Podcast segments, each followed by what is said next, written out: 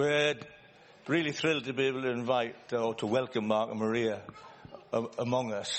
Um, Mark's here preaching this morning, not but actually because we invited him, but he invited himself. Yeah.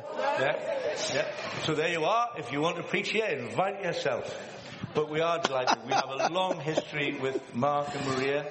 They have had a lot of input into us as a community and helped to direct us and shape who we are.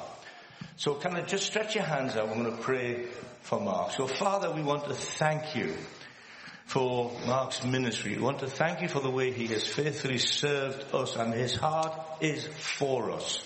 And we ask now, Lord, that he will just have tremendous freedom as he discharges that which you've given to him for us. And let us receive that word in Jesus' Amen. name. Amen. Amen. Amen. Wonderful. Thank you, Alan. And uh, thank you for allowing me to gate crash. yeah. I, uh, Maria and I were coming up, uh, came up yesterday um, to um, do an event in Durham Ladies Prison. I keep forgetting the name of it, um, which uh, was an extraordinary time. Actually, we saw some great salvations and just the presence of God touching those ladies' lives, which was absolutely fantastic. And I thought, well, what else should I do while I'm up here? Oh, I know. I've got a mate down the road. so here I am. Um, so it's not to waste too much time because we want to make sure that we get home for lunch. And I understand there's a good lunch of pork um, prepared. I know, I know, I know. I just want to read to you a scripture from Haggai, if I may. Um, I've been very moved over the. Uh, I'm just turning my timer on. I keep forgetting to turn my timer on, so there we go. Um, I've been really moved over the last, I think, several months, to be honest, concerning the necessity of us recognizing the importance of the presence of God among us. Um, not just as, isn't it nice that the Holy Spirit does some stuff? Isn't it nice that the, the, you know, the worship is slightly more lively than normal? Isn't it nice that we get tongues and prophecies and interpretations and things like that? But a tangible understanding of the manifest presence of God among us. And I believe it's something I feel that God is urgently wanting to attract our attention to at the moment. And I want to express some of that this morning. But I just want to read to you from Haggai. Um, let's see, where shall I start? Um, Thus says the Lord of hosts, this is chapter one. There's only two chapters in Haggai, so it's not a very long book, but a very profound book. Thus says the Lord of hosts, these people say the time has not yet come to rebuild the house of the Lord. Then the word of the Lord came by the hand of Haggai the prophet. Is it time for you yourselves to dwell in your panelled houses while this house lies in ruins? Now therefore says the Lord of hosts, consider your ways. You have sown much and harvested little. You eat, but you never have enough. You drink, but you never have your fill. You clothe yourself, but no one is warm. And he who earns wages does so to put them into a bag with holes. Thus says the Lord of hosts, consider your ways, go up to the hills and bring wood and build the house that I might take pleasure in it, that I may be glorified, says the Lord. You look for much and behold, it came to little. And when you brought it home, I blew it away. Why? declares the Lord of hosts, because of my house that lies in ruins while each of you busies himself with his own house. Therefore the heavens are above you have withheld their dew and the earth has withheld its produce and I have called for a drought on the land and the hills and, uh, and, and the hills on the grain, the new wine, the oil on what the ground brings forth on man and beast and all the labors. Then Zerubbabel, son of Shealtiel, and Joshua, the son of Jehozadak, the high priest, with all the remnant of the people, obeyed the voice of the Lord their God and the words of Haggai the prophet as the Lord their God had sent him. And the people feared the Lord. Then Haggai, the messenger of the Lord, spoke to the people with the Lord's message. I am with you, declares the Lord. And the Lord stirred up the spirit of Zerubbabel, son of Shealtiel, governor of Judah, and the spirit of Joshua, the son of Jehozadak, the high priest, and the spirit of all the remnant of the people. And they came and worked on the house of the Lord, of the God, the Lord of hosts, their God, on the 24th day of the month, in the sixth month, in the second year of Darius, the king. God goes on to speak through Haggai a little later to say, my spirit is among you. I want to say something that I'm sure that there may be some who would scratch their heads and feel I'm being unnecessary. But I feel God has spoken to me over the last months very clearly. Now, some years back, many of you might remember, I can't remember who the preacher was, but someone preached and they gave this statement, God wants his house, wants his, wants his church back. I can't remember who it was, but it seemed to rattle around the Christian church for a while. God wants his church back. I feel actually God is saying, I want my house back. I want my house back. And I think by and large, I want to suggest that the manifest presence of God has for some time, um, in some measure, I would suggest, been removed from the people of God. Pause. It's been removed from the people of God because it would seem that we are competing with the rest of society for their attention so as to show that faith in God is relevant to them rather than drawing them to the presence of God and then finding relevance in His presence.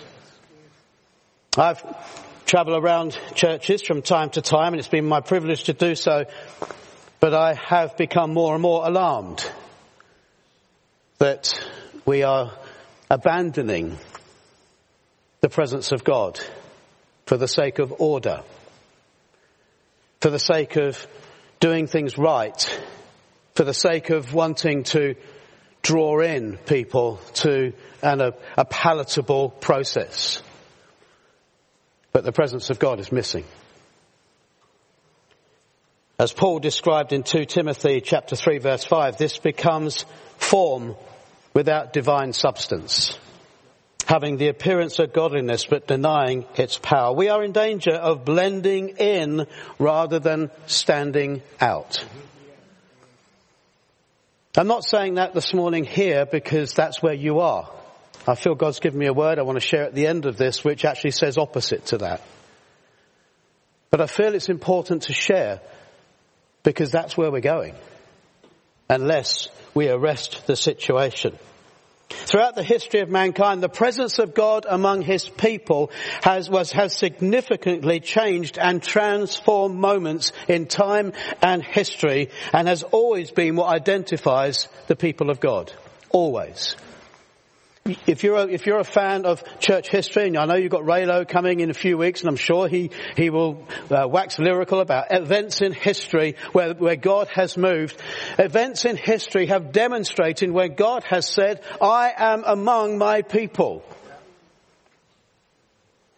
The covenant that God made with Israel was a promise that they would be His people and he would be their God and that he would dwell among his people. Exodus chapter 6 verse 7 says, I will take you to be my people and I will be your God and you shall know that I am the Lord your God who has brought you out from under the burden of the Egyptians. I will dwell among the people of Israel and will be their God.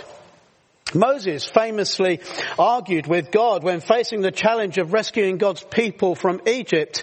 And uh, he argued with God when he was being offered angelic support to go and do such a task. And he said, no, no, please, God, unless your presence goes with me, with us, how will we be distinguishable from any other people on the face of the earth? That's a serious statement.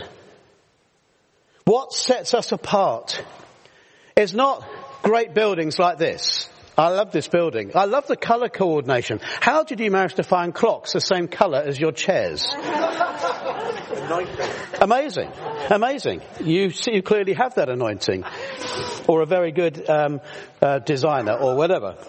What sets us apart is not buildings like this, although this is a part of what God wants to do among you. What sets us apart is not our projects among the poor. What sets us apart is not great meetings with louder sounds and better lighting. All those things are being done by the world and done brilliantly. There are charity efforts across this world that are far greater than some of the charity efforts that come out of the church. But what sets us apart compared to the others? It's not how well we do it, but it's the fact that the presence of God is among us. And so the smallest action of love with the presence of God has the ability to transform huge swathes of society in a greater measure than millions of pounds poured into the next project. If only we would live in that place. God, unless you go with us, don't take us further. What sets us apart is God's presence. His authority that cannot be matched or bettered by anyone. Negatively, God often equates his judgment as to the removal of his presence. And if we had time, we could go through numerous scriptures as evidence of this. Also, the very nature of hell is, is a position, according to Paul in 2 Thessalonians, as, as being removed from the presence of God and from the glory of his might. So if eternal, our eternal destiny of, uh, of being, let's call it hell, is being removed from the presence of God, and if the presence of God is not active in our lives on earth, uh, do we experience hell on earth? Now some would say, of course, God's present everywhere. Maria said to me this morning, does, God, does not God say, I will never leave you nor forsake you? Yes, God is omnipresent. If He was not omnipresent, if God's presence was not active in our world right now, we would be dead. He holds all things together by the word of his mouth. He controls all things. Creation submits to him. He is everywhere all of the time. I think John Piper it was who said that God is doing 10,000 things in your life every single moment of every single day, but you may only see one of them. Because He is at work. He is present with us. But I want to suggest what I'm talking about is something slightly different. It's that temple presence. It's the tabernacle presence. It's the presence of God in the garden with Adam and Eve. It's that moment of the glory of God coming down. It's the mountain that shakes with smoke and thunder. It's the manifest presence of God that I believe God wants, to, wants us to have among us. The presence of God was always promised to his people to give assurance in the face of less than favorable circumstances. The presence of God is a central goal in God's redemptive mission. All of God's work ends with God dwelling with man. Thirdly, the presence of God becomes the source of great miracles and power, displaying God's sovereign rule and power among his people. Guys, the call of God on our lives is not simply to be the moral, spiritual, ethical plumb line to keep humanity on course. The goal of our lives is to represent God faithfully, giving the world answers for the impossible and leading them to personal encounters with God through an authentic proclamation of the gospel, which will include displays of great power and heaven touching earth. The Jews understood this. They understood that if God was with them, miracles would follow. They said to Jesus, no one can do the signs that you do unless God is with you. If we had time, we could track the development of God's presence throughout the Old Testament, uh, looking at the garden, looking at the tabernacle in the wilderness, followed by the temple, the dwelling place of God among his people. We could research Haggai that bit further, 70 years out of captivity. We could research how God moved Cyrus and spoke of Cyrus 150 years before Cyrus was even born and named him by name. We could talk about those things that God is so jealous for his presence but time wouldn't allow. And Alan would turn me off. But I want to suggest to you these are but a foreshadow of what was to come. Haggai prophesied that the glory of the latter house will be greater than that of the former. This was in the same, in the same passages that we just read earlier. This was prophesied during that rebuilding of the temple when they came out of captivity after 70 years. And God said, my spirit is dwelling in your midst. God wants you to hear this this morning. I am with you, says the Lord. Now, for the people of Haggai's day, and if you were look, if you were to look at Ezra and Nehemiah, and you look at some of, I think, two Chronicles and other passages, read Daniel, the captivity, the captivity chapters. You will recognize that something happened, a revival happened among the Jews of that day. The temple was rebuilt. They worked and labored incredibly, but they worked and labored because they heard that one statement.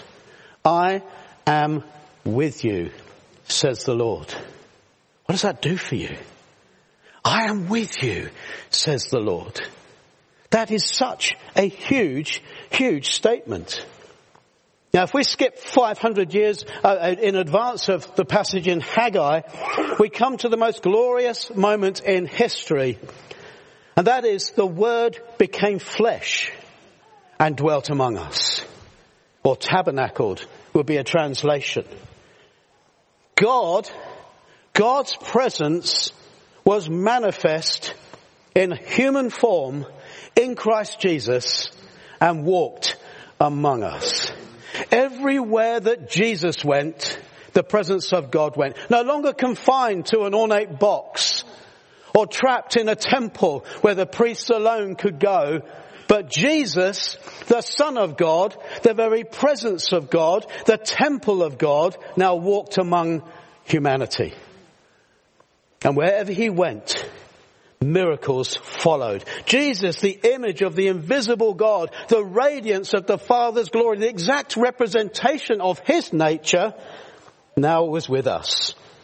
Jesus Christ, the Son of God, entered human history to give his life as a ransom for many because, because of his grace, he brought us back in the most unimaginable ways so we could once again have unbroken relationship with God our Father. The presence of God was with us. He walked in Galilee. He went among the lepers. He went among the tax collectors. He went among the prostitutes. The presence of God was mobile. Wherever he went, the power of God was there. The dead were raised. The sick were healed. The lepers were cleansed and the forgiveness of sins once for all time was given to those who not only recognized the presence of God in Christ, but submitted to Him as Lord. Wow. There was such a period of silence from Malachi through to Matthew. Prophetic silence. Is God still with us? Boom! Jesus. The presence of God among us. But I want to be clear. The presence of God was the end goal of all redemptive history. I want you to be clear on this. It's important to how we preach the gospel.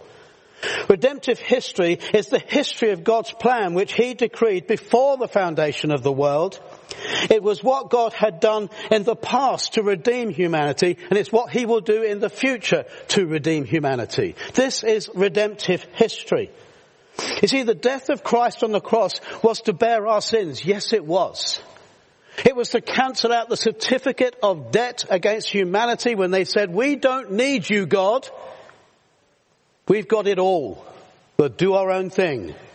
And from that point, from that point forward, we have done all sorts of things, but very wrong. And often we can point to the, the actual sins, the lies, the deceptions, the, the thievery, but actually the reality is that was all caused because there was a separation from God our Father and humanity. The death of Christ on the cross, yes, bore our sins, but this was not the end. It was only in fact the beginning. Just the beginning. See, the removal of our sin was for the purpose of renewing our fellowship and relationship with God our Father. It wasn't just to make us sinless.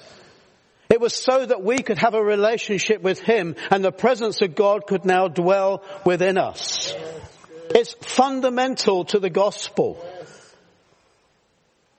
It was for the purpose of fellowship. It's what God had designed from the beginning. If we don't see the end result of the cross as the presence of God, and we don't see the end result as a power-filled life, the cross simply becomes a therapeutic process. You need to go to the cross. Why? You need to get rid of some sin. Well, as someone once said, it's time to get off the cross. We need the wood. I don't mean that irreverently. I mean it's time to move on. If Christ has saved you through his death, wonderfully portrayed through the breaking of bread this morning, it's time to live beyond the cross in the kingdom of heaven. The cross has done its work. Hallelujah! Now it's time to live beyond the cross into the, into the revelation of all that God wants to do because His presence is now at work among us. I don't want to stand there forever saying, God, please forgive me. God, please forgive me. God, I know He's forgiven me. And tomorrow if I sin, I'll wake up and I'll say, God, forgive me and His mercy will be new.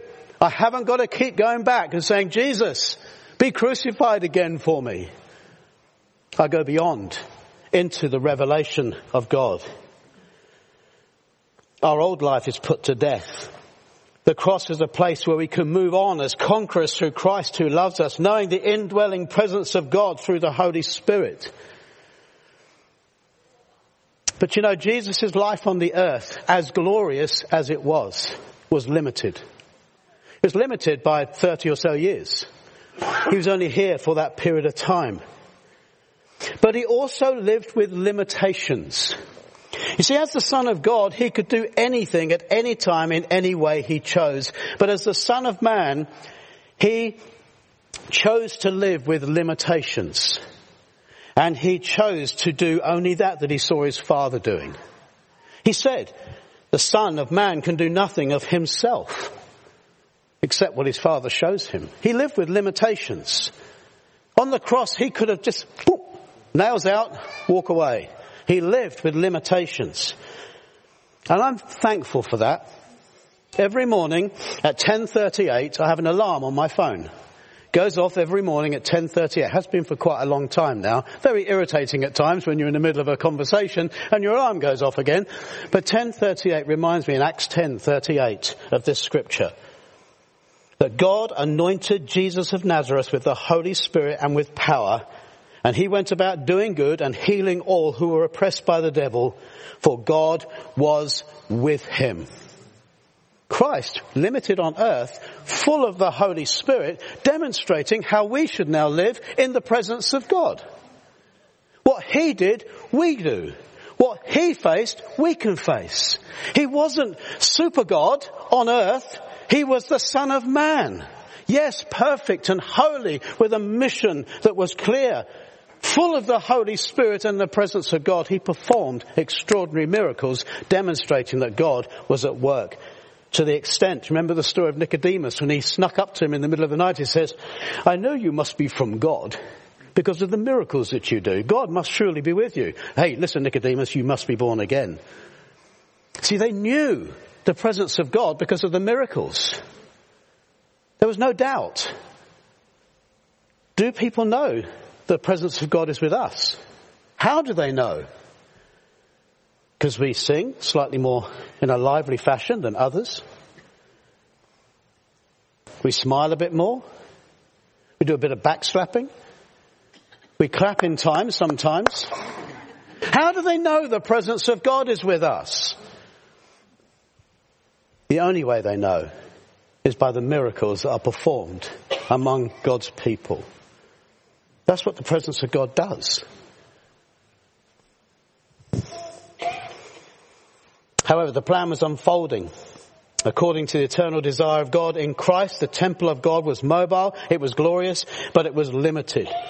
But now through the outpouring of the Holy Spirit at Pentecost, the temple is no longer mobile, and limited, it is now powerfully multiplied through the birth of the church, through the indwelling presence of the Lord Jesus Christ, the Son of God, through the Holy Spirit, the presence of God is now multiplied. In this room is a representation of the presence of God. If you are full, if you are full of the Holy Spirit, if you've been baptized in the Spirit, the presence of God is here right now and I stand in awe. He's with us. He's with you. He's with me. This is a temple dwelling place of God in the Spirit. I'm in awe. Now look around this room. I'm in awe. Presence of God is with you. Is with us. He's even with Alan. oh, there's hope for all. In Him, we read in Ephesians 2, we are being built together into the dwelling place of God by the Spirit. So now we read in Ephesians 3, now through the church, the manifold wisdom of God might be made known to the rulers and authorities in the heavenly places. This was according to the eternal purpose that was now realized in Christ Jesus our Lord, in whom we have boldness and access with confidence through faith in Him. This meeting is shaking the heavens. Your life in Christ is shaking principalities and powers perception of what God has done through Christ Jesus. There's a portrait being painted in the heavens of the grace of God over your life. Because the presence of God has manifest, been manifest through Christ in you. How extraordinary is that? John 14, 15 in his Jesus' discussion with his disciples, he promised the Holy Spirit would come, the Spirit of truth, that the world cannot receive because it neither sees him or knows him, but you know him for he dwells with you and will be in you. And he goes on to promise that for those who love him and obey his commands, he says, we will come and make our home in you. Here's the promise of the powerful indwelling presence of the Trinity. Father, Son, and Holy Spirit. We will make our home. Think about that. Home in you. Not just I'm going to come on you and make you feel slightly warm. We're going to make our home in you. That to me is quite extraordinary. Here is the promise of the powerful indwelling presence of God. You see, the first house of God mentioned in the Bible was the one that Jacob saw. Remember the dream? Woke up, he saw angels ascending and descending on the, on the earth. He looked and marveled. This is none other than the house of God, he said, the gateway of heaven. And as we know, he called that place Bethel, the house of God. That's the first place it was mentioned. But also notice in that, in that account with Jacob, he said this is the gate of heaven. And I want us to understand this. Because we are now the house of God. And very quickly, I'll explain, very quickly actually, looking at my timer, I will explain what that means, but it says the gate of heaven. The gate is an access point. It's a place where people come and go. And he said as the angels ascended and descended, this is the house of God, the gate of heaven. It's where God's presence, power and righteousness and love comes into the earth to establish His kingdom among us. If we have become the house of God, if we are the house of God where the presence of God exists, we are also the gate of heaven. Think about that. God has established His house between two worlds and there's a gate. Heaven and earth. The church has been built between the two with Christ, the temple, as our head. The presence of God in Christ and we in Him are now between two worlds. The house of God exists there. What we do here this morning is not just in Durham. It's between two worlds. There's the earth and there is the heavens. And you are right between the two. You're at that junction and you are the gate of heaven for the presence of God to come in and to go out, where angels will ascend and descend. How does this work? Well, John, Jesus referred to himself in, uh, in John 2 as the temple when they challenged him and he said, look, destroy this temple and I'll raise it up in, in three days. He was very clear, I am the temple. He made it very clear. And then Jesus encounters Nathaniel in the early stages of John's gospel and he looks and he sees Nathaniel under a tree and he says, Nathaniel, I saw you under the fig tree. Nathaniel said, how? What's this about? He said, the things you've seen, greater things will you see because, yeah, because, uh, and you will see angels ascending and descending on who? The Son of Man. Why? Because there's the temple. There's the gate. And we are in Him. Angels ascending and descending.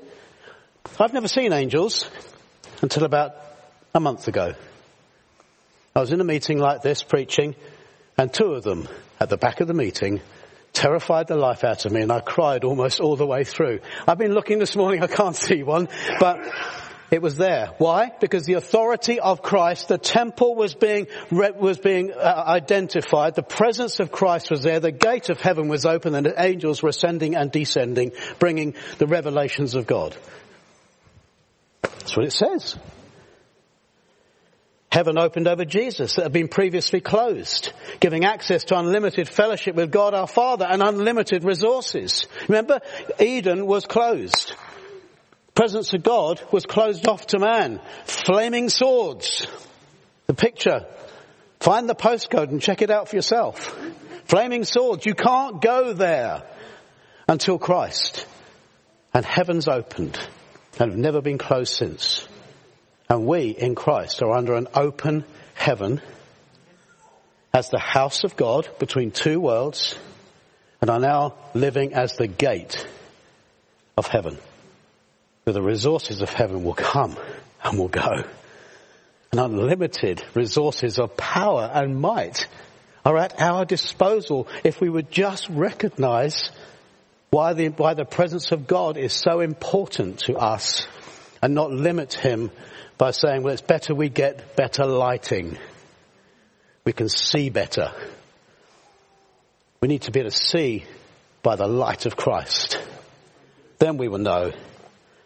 Through the power of the Holy Spirit poured out at Pentecost, the presence and power of the Son of God now dwells in us. End result, as the body of Christ on earth, we are now the house of God, the gateway of heaven.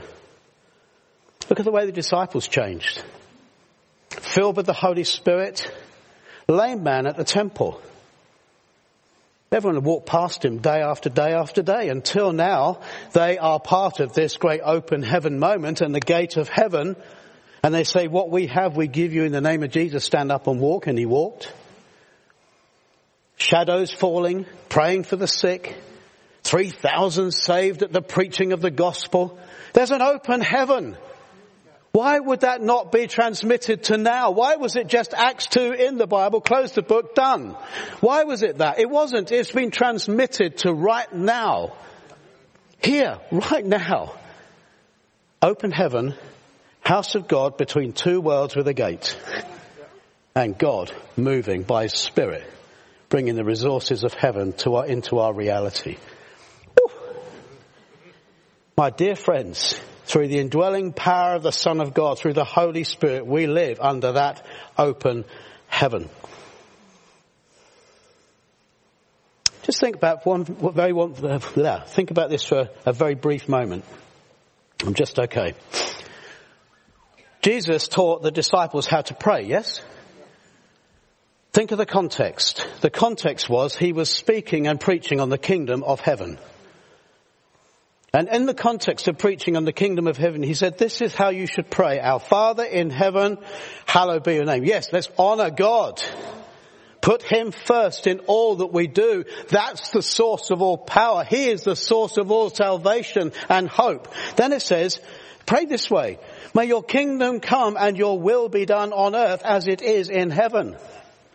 Not as it will be, not as it one day when you die and you think, well, I hope, it, I hope, the, hope it's there somewhere. It's right now.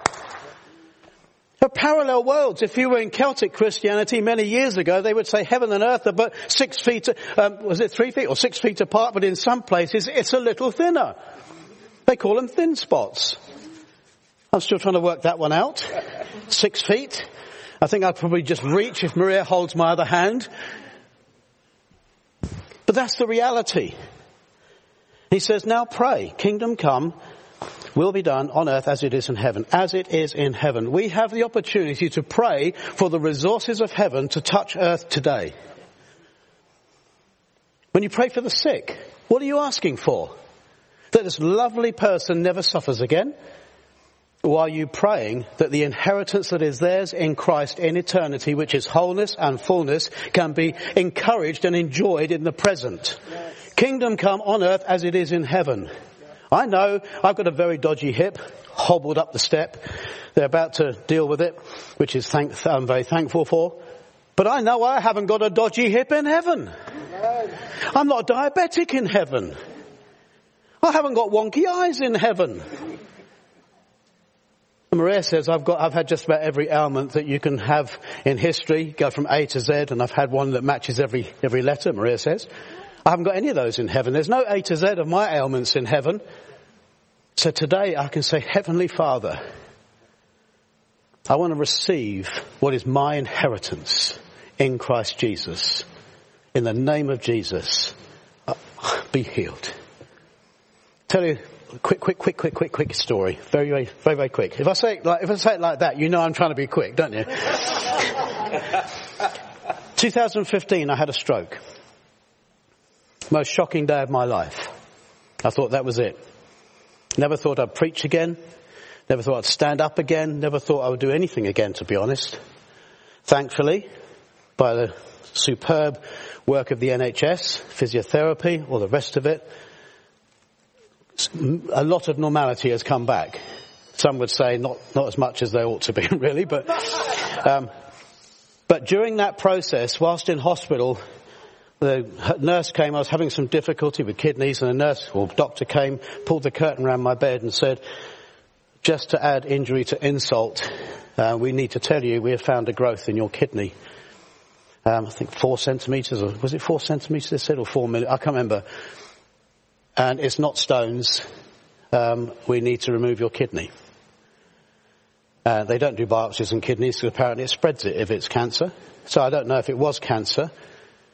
So at that time, went back, the church got praying, and, uh, and I remember in this prayer meeting, so I'd had a scan, the, growth was clearly there, got before the church and said, uh, I've got another scan coming before I go in and have my kidney removed the church prayed. I'm in this prayer meeting and someone bellowed, all Mark needs to do is to tell God what he wants. I thought, I don't know what I want. But what I know is what I want. I want to know him. I want to meet with him. Now I'm not being pious about this. I want to meet with him. And so I just simply said, Lord, be glorified in my health or be glorified in my sickness. But I want to know you. I went and had the scan Came back to the surgeon in preparation for the removal of my kidney. And he said, we've got a problem. Here's the screens. There's the first scan. There's the growth. Here's the second scan. No growth. God didn't do that because he loves me. He did that to glorify his son and to demonstrate the power of his kingdom on earth. So that that testimony would become a witness for another to receive hope. The doctor was confused and Maria said, it's because the church has been praying and you could see him mumbling. Thank God. Kingdom come on earth as it is in heaven. One final thought, then it goes on to say this. Pray this way. Give us today our daily bread. Now it's been sanitized, I'm afraid, because that's not what it really says. What it actually says is this, and I'm trying to find this wonderful Greek word I had written down that I even practiced, I even practiced it this morning, but somehow it's mysteriously gone from my notes. But hey ho, believe me, it's there. what it actually says is this, give us today the bread of tomorrow. Not daily bread. It's not about whether or not you get a nice loaf and you know, meat and three veg for dinner today. It's about the coming kingdom. And we can pray right now as the house of God, the gate of heaven, for coming kingdom resources now as it is in heaven. We can say, give us today the bread of tomorrow. Or tomorrow's bread. This is kingdom prayer. Jesus says, if you want to know the kingdom of God, this, here it is. on earth as it is in heaven, give us today the bread of tomorrow. In other words, my inheritance today, please, Lord, in some good measure, please. That would be great. Listen, I'm going to finish. A lot more I could say, but I won't. Um, I'm stopping, promise, now. Gateway of heaven between heaven and earth, unlimited resources, but we need to appreciate it. It's time we lived in it. And I feel God's got a word for you, and I'm just going to end with this.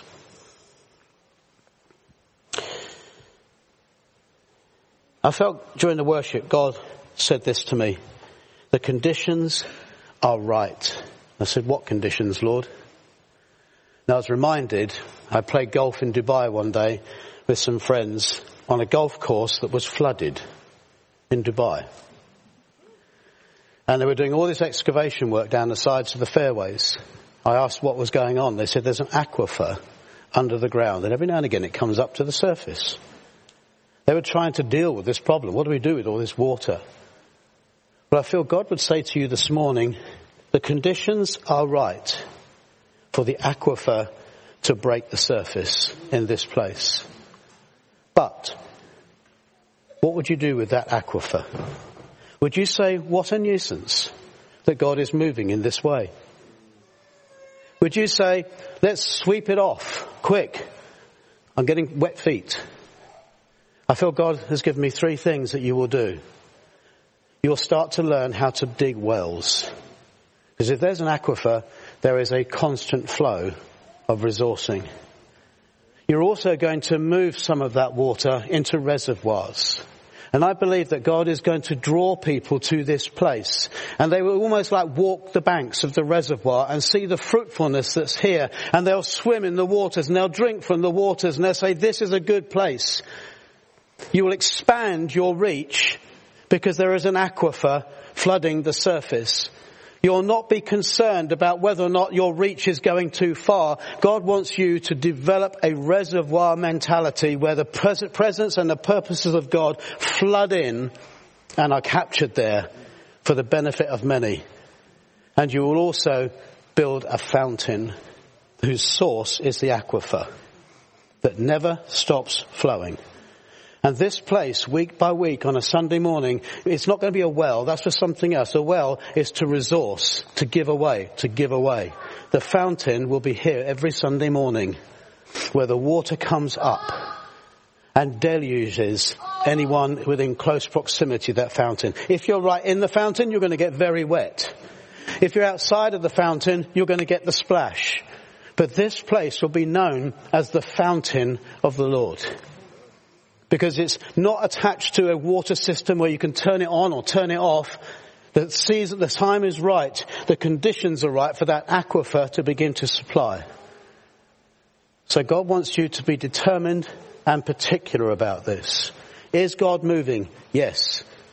We need to start ensuring that what is here is really going to touch people. And we're going to dig a well to refresh people.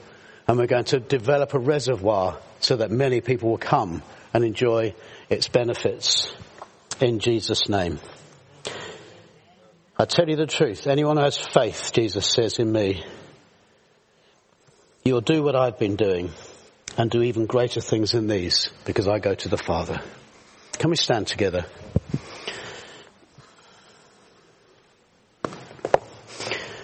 Thank you for your patience. Hope you understand where I'm coming from the statements at the beginning where God says, I want my house back, I believe you are reclaiming what God wants. You're kicking out the, the tenants that have disturbed the peace in the house. The articles that have come into the house of God that aren't necessary and add nothing to its value. And Holy Spirit, I want to pray right now that as a people, as a people, that this group will be a kingdom of priests to our God and not a kingdom with some priests. Lord, I pray for the mobilization of the whole body of Christ in this place demonstrating the presence of God with awe and wonder with signs and miracles. Lord, I pray for signs and miracles in this place, not to create fascination, but to create a testimony that Christ is on the throne at the right hand of the Father. I pray release of miracles in this place, Lord. I pray for healings and salvations on a regular basis in this place because the presence of God dwells among you. You are the house of God, the gateway of heaven established between two worlds, heaven and earth. In the name of Jesus Christ, receive God's blessing over you. In Jesus' name, Amen.